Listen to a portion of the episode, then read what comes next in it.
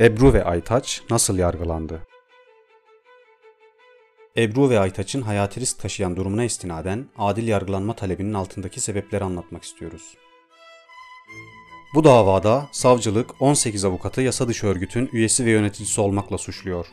18 avukat ise bu iddiayı reddediyor. Adil yargılanma talebinin konusu ise bu 18 avukatın kendisini savunması için tanınan usul ve prensiplerin hiçbirine uyulmamasıdır. 18 avukat eylemlerinin suç olmadığını ispatlama imkanının kendilerine tanınmasını istiyorlar. Usul kuralları gerçeğin ortaya çıkması için yargılanma boyunca uyulması gereken kuralları ifade eder. 18 avukata 159 yıl ceza verilen davada usul kurallarına uyulmamış, maddi gerçek ortaya çıkarılmamıştır. Hüküm tek taraflı ön yargılara dayalıdır. 12 Eylül 2017 tarihinde 17 şehadeli avukat gözaltına alındı ve gözaltı sonrasında 16 avukat tutuklandı. Daha sonra aynı soruşturma kapsamında avukat Kozağaçlı ve avukat Türkmen'in de tutuklanması ile sayı 18'e çıktı. Avukatların tutuklandıkları 12 Eylül 2017 tarihi ise alelade bir tarih değildi. KHK ile ihraç edildikten sonra Yüksel Caddesi'nde işimi geri istiyorum eylemleri yapan Nuriye ve Semih'in talepleri tüm ülkede karşılık bulduktan sonra örgüt üyeliği iddiasıyla tutuklandılar. Ve bu avukatlar onların da avukatıydılar.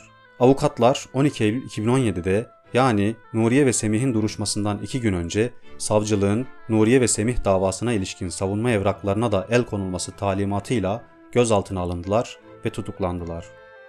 İddianamenin ana esasları şunlardır. 2013 yılında derdest olunan dava ve o davadaki açık ve gizli tanık ifadeleri. Hollanda, Belçika'dan getirildiği iddia edilen belgeler. BE isimli itirafçının yorumladığı aslı olmayan dijitaller. Açık kaynak tespit tutanaklar. Sosyal medya hesapları, basılı kaynaklar. Avukatların gözaltı takip ve hapishane görüşlerinin istatistiki bilgileri. Yani müvekkillerinin adli işlemlerine katılmaları. Soma ve Ermenek gibi toplumsal davalara katılmaları. Hollanda, Belçika belgeleri olarak adlandırılan belgeler 1998 ve 2003 yıllarında Hollanda, Belçika'da ele geçirilerek 2006 yılında Türk makamlarına ulaştırıldığı iddia edilen ancak nerede, ne şekilde elde edildiği, nasıl muhafaza edildiği belirsiz, aslı olmayan belgelerdir.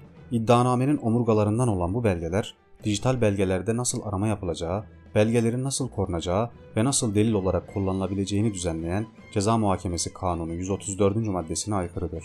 Orijinaline ulaşılamayan bu belgelere ekleme yapılıp yapılmadığının incelenme imkanı yoktur. İstinabe ve soruşturma sırasında görev alan kolluk personelinden 38'i, soruşturma savcısı ve 5 farklı savcı, hakimlerden ikisi 15 Temmuz sonrası ihraç edilerek yasa dışı delil temini, sahte delil üretmek suçlamalarıyla yargılanmaktadır. BE isimli şüphelinin beyanları 1994 doğumlu BE isimli şüpheli 4 farklı tarihte 75, 34, 9 ve 152 sayfalık 4 ifade vermiş, 220'yi aşkın kişinin örgütle bağlantısı olduğunu iddia etmiştir. BE'nin ifadeleri sonrasında yaklaşık 120 kişi tutuklanmış, 6 ayrı iddianame hazırlanmıştır. 18 avukatın 159 yıl ceza aldığı dosya içerisinde BE dışında 7 gizli, 6 açık tanık anlatımı daha vardır. Anlatımlar basma kalıp ifadelerden oluşmaktadır. 2016 yılında İdil Kültür Merkezi'nde ele geçirildiği söylenen dijital materyaller daha önce 3 kez ifadesi alınmış BE isimli şahsa bilirkişi incelemesi formatında yorumlatılmıştır. 152 sayfalık bu yorum açıkça hukuka aykırı olup ne tanık, ne bulgu, ne delil niteliğindedir. Yargılanma sürecinde yaşananlar 17 avukat bir yıl tutuklu kaldıktan sonra 10 Eylül 2018'de ilk celseyle mahkeme karşısına çıkarıldılar. Mahkeme heyetinin önünde jandarma tarafından darp edildiler. Kıyafetleri yırtılıp mahkeme salonu içinde kelepçelendiler. 14 Eylül 2018 tarihli celse kararıyla mevcut delil durumu, suç vasfının değişme ihtimali, sanıkların avukat olması, tutuklamanın tedbir olması, Avrupa İnsan Hakları Mahkemesi ve Anayasa Mahkemesi'nin tutuklama konusundaki kararları gerekçeleriyle 17 avukatın tamamı hakkında tahliye kararı verildi. 15 Eylül gecesi savcılığın itirazı üzerine İstanbul 37. Ağır Ceza Mahkemesi heyeti 15 Eylül 2018 Cumartesi günü usulde olmayan şekilde hafta sonu toplanmış ve oy birliğiyle tahliye ettikleri avukatlar hakkında 10 saat sonra yine oy birliğiyle tutuklamaya yönelik yakalama kararı çıkarmıştır. İlk duruşmada oy birliğiyle tahliye kararı alan mahkeme heyeti 10 saat içinde tekrar tutuklamaya yönelik yakalama kararı vermişse de sürülmekten kurtulamamıştır. 19 Eylül akşamı Hakimler Savcılar Kurulu tarafından yayınlanan kararname ile hakimlerin görev yerlerinin değiştirilmesi heyet üzerindeki ağır siyasi baskının kesin kanıtı niteliğindedir.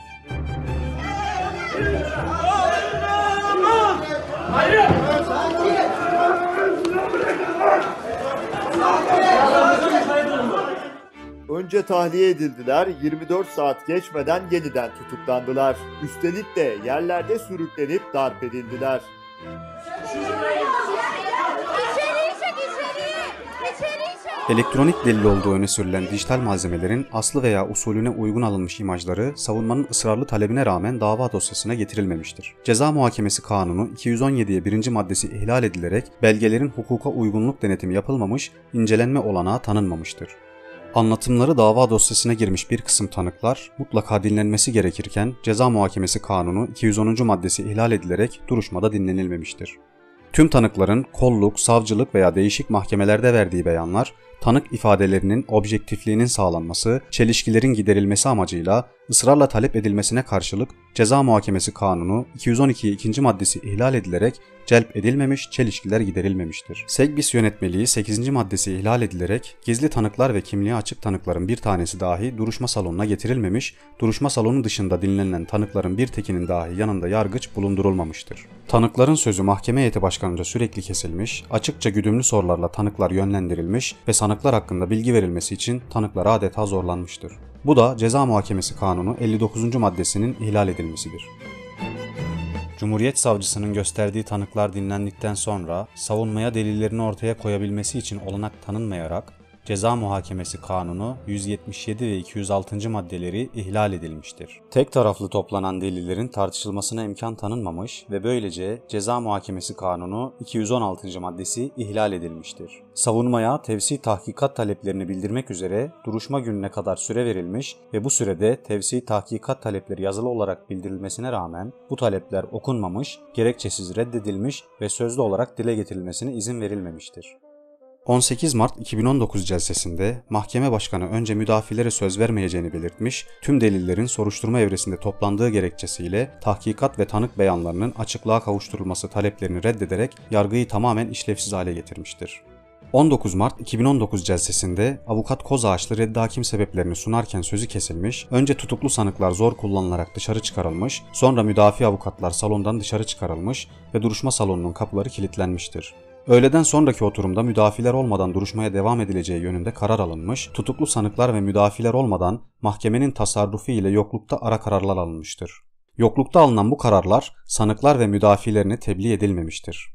20 Mart 2019 celsesinde mahkeme sanıklara savunmalarını ve son sözlerini sormadan müdafi avukatların ve tutuklu sanıkların yokluğunda esas hakkındaki kararını açıklamıştır. Sanık ve müdafilerin yokluğunda son sözleri alınmaksızın hüküm verilmiştir. Bu sebeplerle hiçbir hukuk kuralına riayet edilmediği, savunma hakkının tanınmadığı, itham ve infaz etmeye yönelik bu yargılama karşısında sadece adil yargılanma koşullarının oluşturulmasını istiyoruz. Ebru ve Aytaç yaşasın. Bir sonraki videomuzda görüşmek dileğiyle.